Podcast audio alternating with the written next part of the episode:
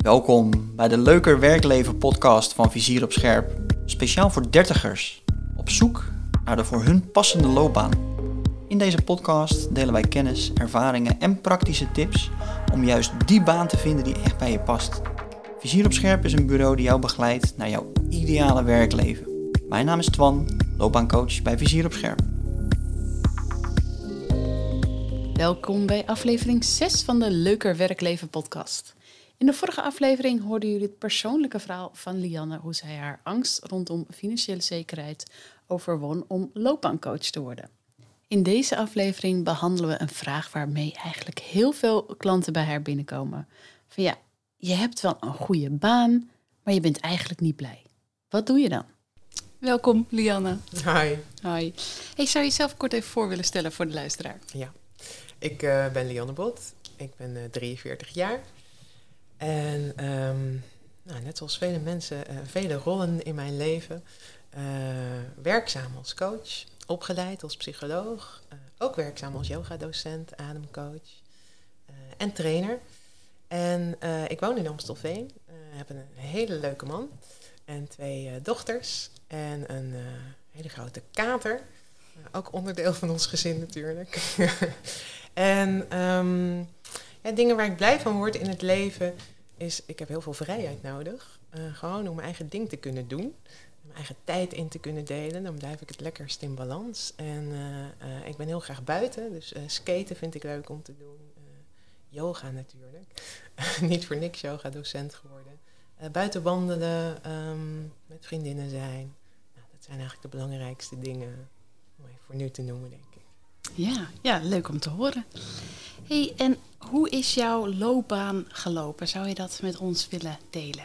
Uh, ja, zeker. Um, nou, toen ik heel klein was, toen had ik bedacht dat ik sterrenkundige wilde worden of uh, vulkanen wilde bestuderen. Vraag me niet hoe ik daar uh, toe gekomen ben, maar dat had echt oprechte interesse. totdat ik op de middelbare school kwam en een ramp bleek in natuurkunde. Um, dus met bijlessen gedaan. En uh, nou ja, met bijlessen werden mijn uh, cijfers van een 5 werd het opeens een 3. Dus uh, nou ja, blijkbaar had ik echt geen talent. Dus toen toch maar bedacht van, goh, misschien moet ik eens wat anders gaan doen. dus toen ik klaar was op het, op het gymnasium, toen ben ik naar, ja, naar allerlei open dagen gegaan. En ik vond heel veel leuk, dus ik vond het eigenlijk lastig om te kiezen. Um, maar toen kwam ik bij de open dag psychologie en toen dacht ik, ja, dit is het, klaar. Um, en uh, toen zei mijn vader destijds nog van ja, maar ja, echt op het moment weer helemaal niks te verdienen met uh, psychologie. En uh, moet je dat nou al doen? En ik zei van ja, pa, ik vind dit gewoon leuk. En als ik het leuk vind, dan ga ik er echt wel geld mee verdienen. dus dat ben ik gaan doen. Super leuke, studie. Ik heb daar, nou ja, echt, dat paste me helemaal. Um, ben binnen de opleiding ook opgeleid tot coach en trainer. En um, ja, mijn eerste baan was eigenlijk, uh, mijn eerste stage was trouwens als loopbaan uh, bij een loopbaanbureau. Dus uh, dat waren de eerste stapjes, assessments, inderdaad. mensen kijken wat zijn hun competenties, waar passen ze het beste. Um, en daarna ben ik gaan werken op de Universiteit van Amsterdam. Um, en voornamelijk coachings en trainings en onderwijzers eigenlijk. Veel, veel mensen die les gaven op de universiteit ondersteund. Didactische ondersteuning noemen ze dat met zo'n mooi woord. Dus heel erg gecoacht op lesgeven. Van hoe kan je dat nou zo, uh, zo goed mogelijk doen. En het ook nog zo goed mogelijk bij jezelf past. Um, en dat heb ik een tijdje gedaan. En toen ben ik uh, uh, naar het VUMC gegaan. Daar ben ik um, medisch specialisten en artsassistenten gaan coachen en trainen. Waarom heb je die overstap gemaakt? Waarom ben je weggegaan? Ik merkte dat ik een beetje um, uit was gekeken. Uh, op, het, ja, op, het, op het vakgebied. Het was heel, heel smal eigenlijk. En dat ik dacht van ja, er is nog veel meer wat ik zou kunnen doen. Ik wilde ook veel meer gaan trainen met persoonlijke ontwikkeling, leiderschap, samenwerken. Uh, ik vind teams heel interessant, omdat dat heel complex is. Dus dat ik dacht van nou, ik wil gewoon een, een volgende stap gaan maken. En hoe merkte je dat aan jezelf, dat je niet meer op je plek zat? Um, ja, dat is een goede vraag. Hoe merkte ik dat ik niet meer op mijn plek zat? Um, ik raakte verveeld. Ja, ja. heel duidelijk. ja, ja, eigenlijk raak ik, precies, ik raakte verveeld. En um, ik merkte het ook aan mijn, aan mijn energie. Dus als ik dan thuis kwam, Ehm, ja, ik was niet opgeladen, maar ik was eerder een, een, beetje leger dan toen ik ging. Terwijl toen ik net begon met deze baan, was ik super enthousiast en alles aanpakken en nieuwe dingen gaan doen. En op een gegeven moment merkte van, er is eigenlijk op, op dit gebied, uh, op deze plek nu geen groei meer mogelijk. En dat is iets wat voor mij heel belangrijk is. Ja, duidelijk, duidelijk. Ja, ja.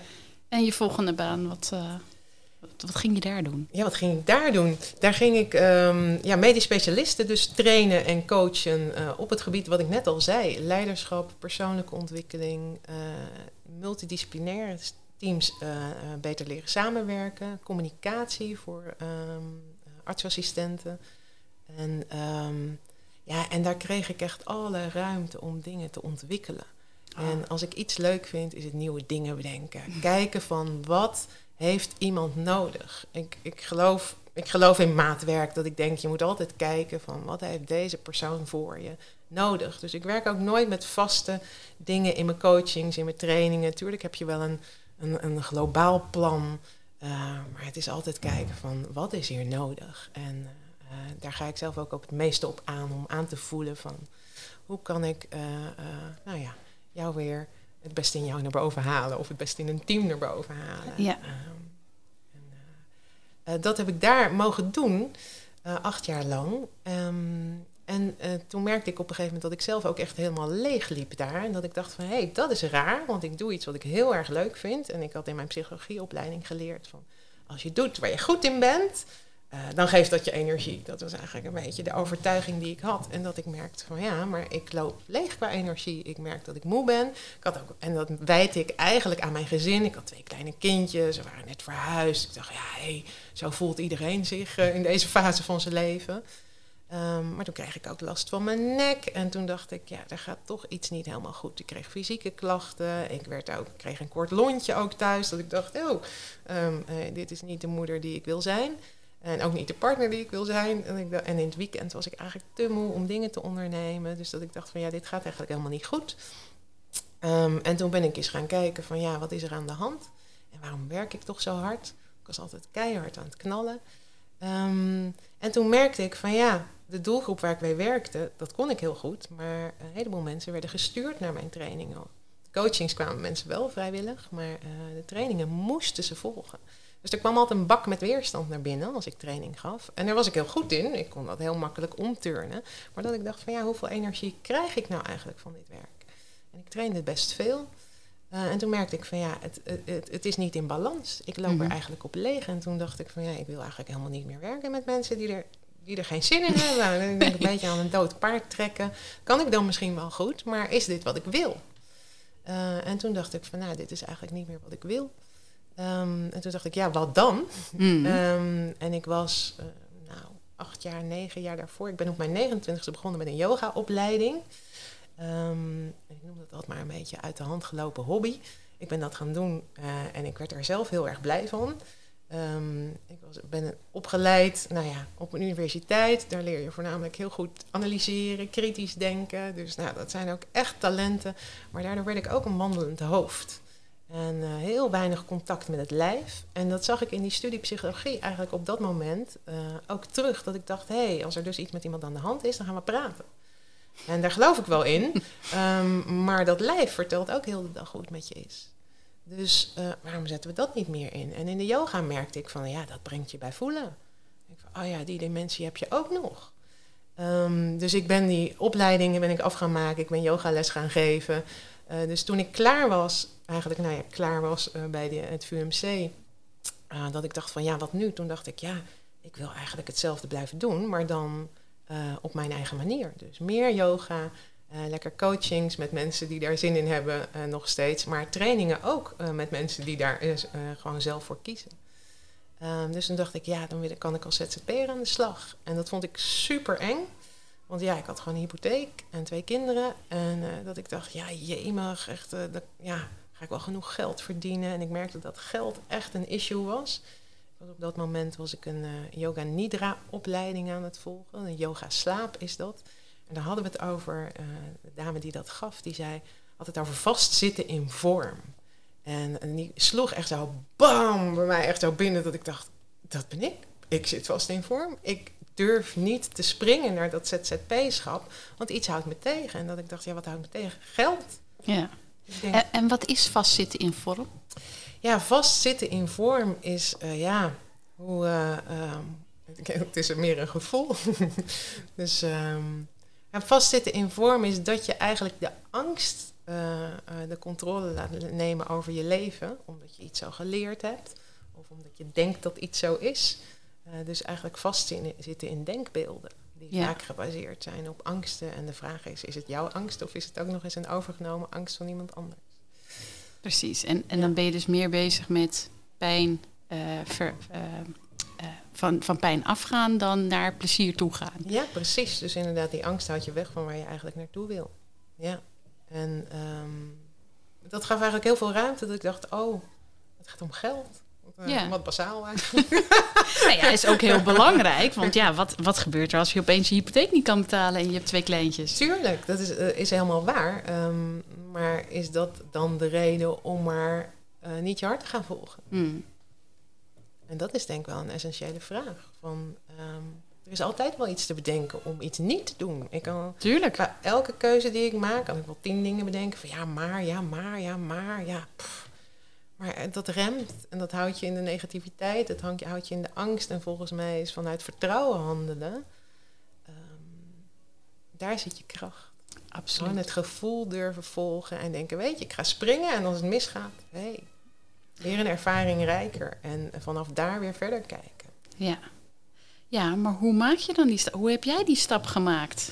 Ja, ik heb die stap gemaakt ehm, eh, door onder andere ook gewoon zelf hulp te zoeken. Ik ben ook met een coach aan de slag gegaan. En, eh, want ik kwam ook een thema bij mezelf tegen. Dat keiharde werken, wat ik al zei net. Van, dat ik dacht, waarom doe ik dat toch? En eh, toen kwam daar eigenlijk naar boven van het niet goed genoeg zijn. En eh, dat het nooit goed genoeg is. En er zit ook een stukje perfectionisme kwam daar boven drijven. Terwijl ik altijd dacht, nou, ik ben helemaal geen perfectionist. Want ik ben niet van de details en zo. Dus eh, dat heb ik niet. Ehm, maar goed, ik ben wel iemand die inderdaad van... Ja, ik zie wel wat er goed gaat. Maar vervolgens focus weer, ik weer op... Ja, maar het kan altijd beter, dus daar gaan we mee verder. En dat ik dacht, ja, jemig, waarom doe ik dat dan? En daar lag echt die overtuiging niet goed genoeg onder... En dat ik dacht, ja, maar als volwassene herken ik die helemaal niet. Ik vind mezelf eigenlijk best een leuke moeder, leuke partner, leuke vriendin, leuk mens. Ehm, maar dat ik merkte van ja, maar dat is dus iets heel ouds. En elke keer gaat dat weer aan. Op een Mhm. soort knopje gaat dat weer aan. En dan uh, schiet ik weer in een bepaald gedrag, wat me echt alles behalve helpt. Ja. Ehm, dus die heb ik eigenlijk eh, ehm, onder de loep genomen en die ben ik op het spoor gaan komen. En ik kom nog steeds tegen, maar ik herken hem nu en ik weet nu van, oh ja, daar is hij weer.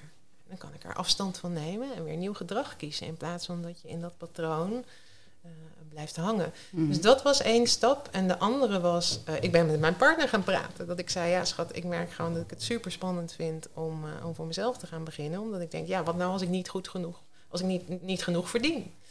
Eh, dus ik zeg, ja, als ik dit ga doen, moet jij aan boord zijn en jij moet ook een go geven. Dus we zijn gewoon ook gewoon heel praktisch gaan kijken van, hé, hey, wat hebben we nodig aan geld? Eh, eh, kunnen we het een tijdje met wat minder doen? En hoe voelt hij zich erbij? Want Mhm. ja, als hij mij niet kan steunen, dan wordt het wel een ingewikkelde strijd, denk ik. Ja. Want ja, Dus je hebt twee hele belangrijke eh, stappen genomen eigenlijk. Je bent met je man erover gaan praten. Van, joh, hoe Ja. kunnen we die stap maken als ik die stap ga maken? En je bent hulp gaan zoeken in de vorm van een coach. Of, Ja. eh, Ja. Hoe was dat voor jou om die stap te nemen om, een- om een coach te zoeken? Ehm, het is niet de eerste keer eigenlijk. Dus, Ehm, ik, ik ben geen, geen enorme held in hulpvragen, maar eh, wat trouwens ook een, echt een oud patroon is. Eh, wat, er- wat in, waar ook hard aan gewerkt wordt nog steeds. Maar ik voel wel op het moment dat ik denk, ja, ik zit vast. eh, dat is voor mij wel een signaal dat ik denk, hey, niet door blijven modderen. Eh, ga gewoon hulp zoeken. Dus ik heb dat eh, wel eerder gedaan. Ik ben ook Mhm. bij een psycholoog geweest en bij een coach. Om, omdat je gewoon merkt, ja, je zit soms zo vast in je eigen denkbeelden. Van hoe iets moet of hoe het zou moeten. eh, dat je helemaal niet meer ziet hoe je daaruit kunt bewegen. Mhm. En eh het is dan heel fijn als iemand eventjes gewoon je gedrag spiegelt en gespiegeld wat je eh, wat je zegt en zegt van ja, maar is dat wel zo? En dat je denkt, oh, is dat wel zo? Oh ja, goh, ik kan mijn eigen gedachten uitdagen. Gewoon dat iemand je helpt in dat proces om er even buiten te gaan staan en naar te gaan kijken.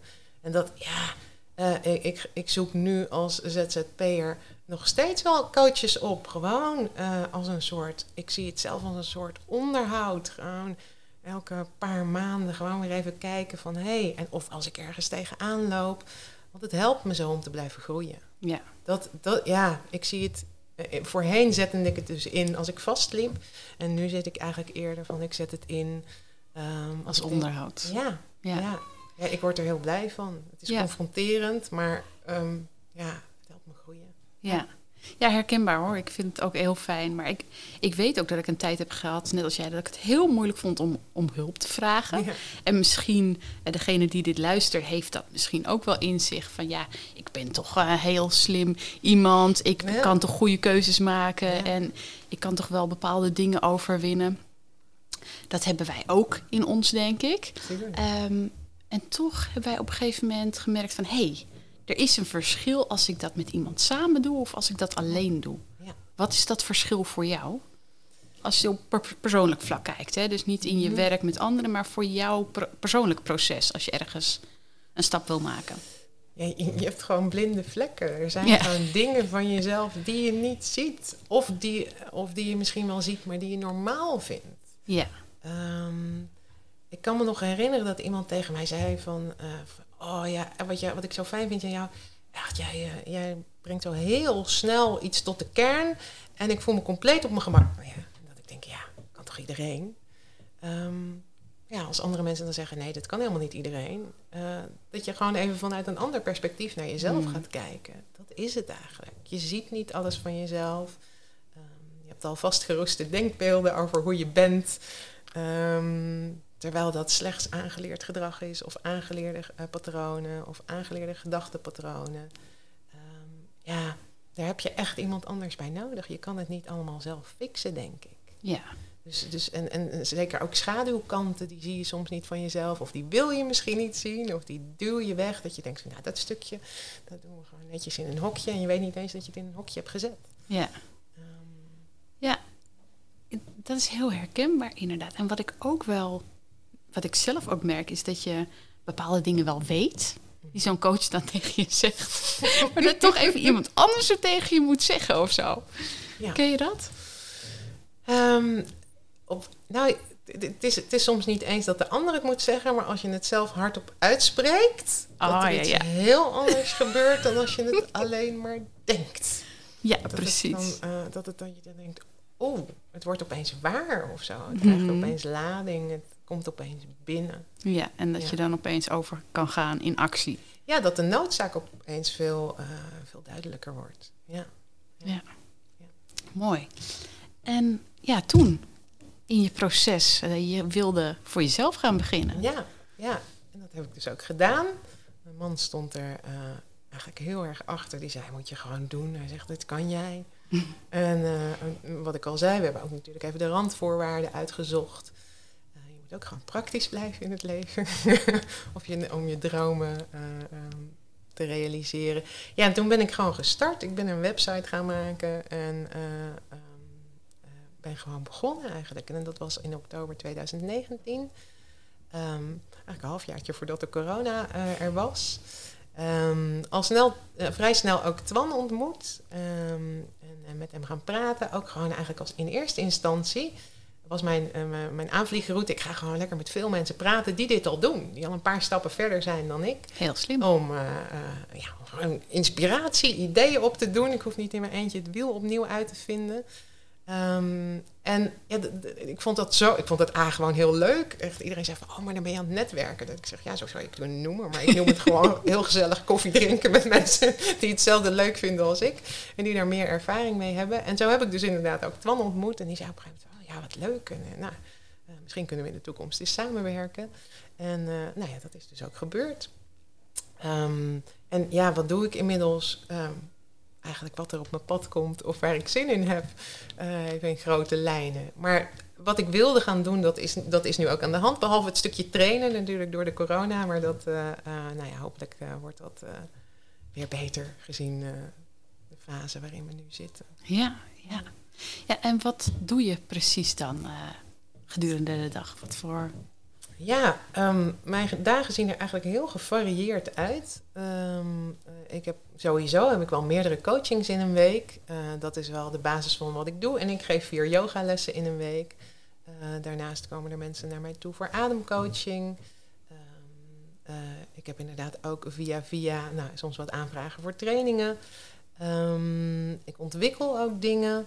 Ben nu zelf bezig met een, eh, eh, eigenlijk een soort mindfulness eh, een cursus die je dan zelf kunt volgen, gewoon met audio-opnames.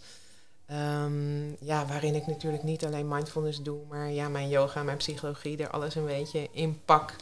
Ehm, zodat mensen, nou ja, gewoon heel laagdrempelig met zichzelf aan de slag kunnen, al is het maar gewoon 10 minuutjes per dag. Ja. Eh, met begeleidende mails. Ehm, ja, nou, administratie. ja, jij hoort er ook bij, hè? Hoort er ook bij, precies. Ehm, nou ja, zelfs, zelfs dat is als je het voor jezelf doet best leuk. Ja. Ik moet zeggen, het staat niet aan mijn bovenaan mijn prioriteitenlijstje. Ehm, maar goed, als je er eenmaal mee bezig bent, eh, eh, is dat ook prima. Ja, precies. Ja. precies.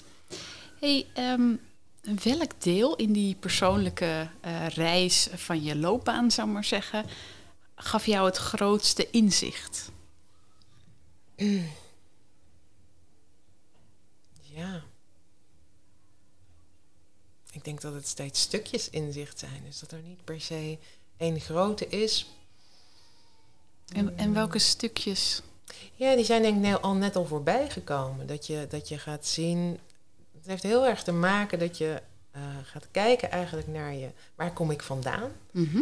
En eh, waarom gedraag ik me zo zoals ik me gedraag? En als je je daarin gaat verdiepen, dan komen er eigenlijk allerlei overtuigingen bovendrijven.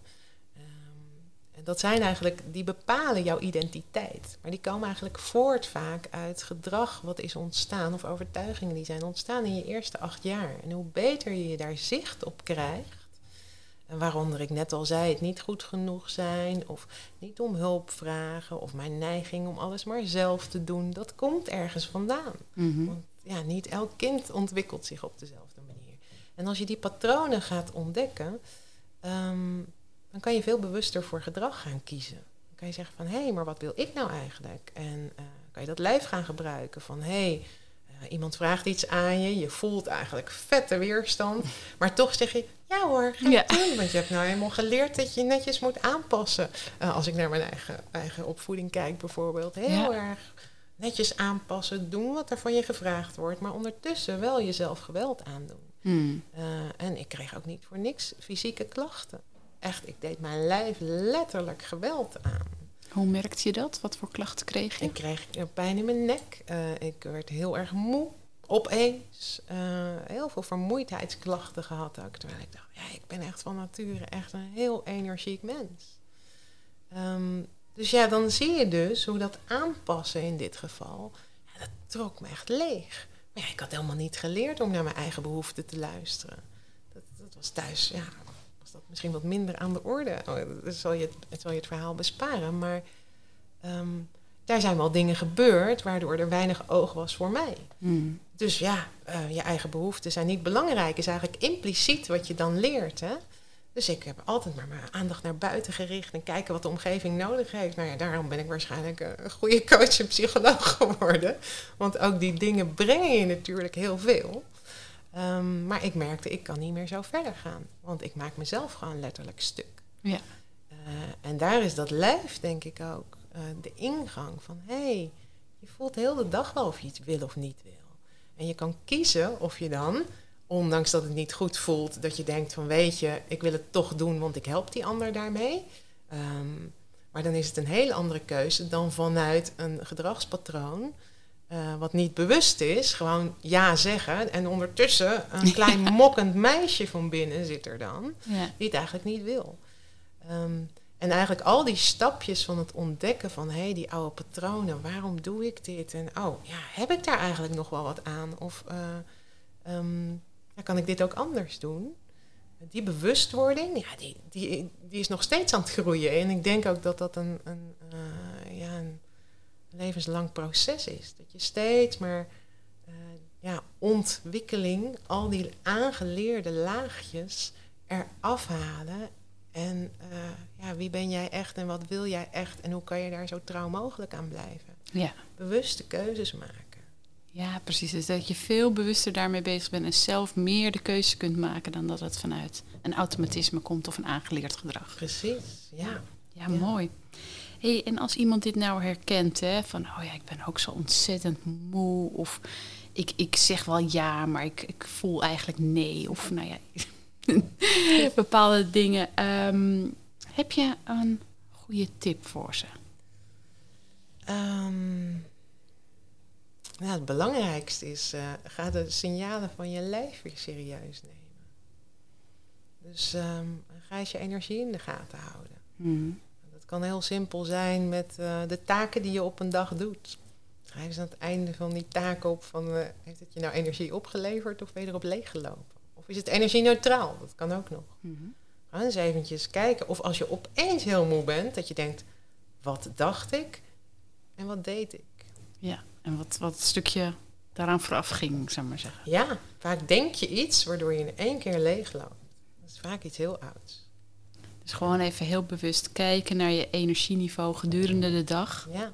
ja. Kijk of je daar al een rode draad in ziet. Ja, als je, als je last hebt van vermoeidheid, is dat uh, denk ik de belangrijkste om te kijken van wat ben ik eigenlijk aan het doen waarom ik zo leeg loop. Want je loopt niet zomaar leeg. Nee, precies. En als je daar uh, dat aan wil pakken, dan hulp durven vragen. Ja, nou ja, um, dat versnelt je proces enorm. Dus uh, wil je lekker lang in je eentje doormodderen? of, uh, of, wil je gewoon met een paar sessies wat handvatten krijgen, waardoor, uh, waardoor je het in een versnelling zet? Ja. Dat is eigenlijk de keuze. Ja, ja heel goed. Hé, hey, dankjewel. Jij ook dank. Bedankt voor het luisteren naar de Leuker Werkleven podcast. Nu je deze aflevering helemaal hebt geluisterd, zat er waarschijnlijk iets in wat jou inspireerde. Like daarom de podcast en abonneer je voor nog meer loopbaaninspiratie. Wil je meer? Ga dan naar vizieropscherp.nl of stuur een e-mailtje naar hallo@vizieropscherp.nl. Je kunt ons ook vinden op social media onder de handle Vizier op Scherp. Op onze website vind je gratis inspiratie die jou op weg kan helpen naar jouw ideale werkleven. Vraag het nu aan en zet je volgende stap.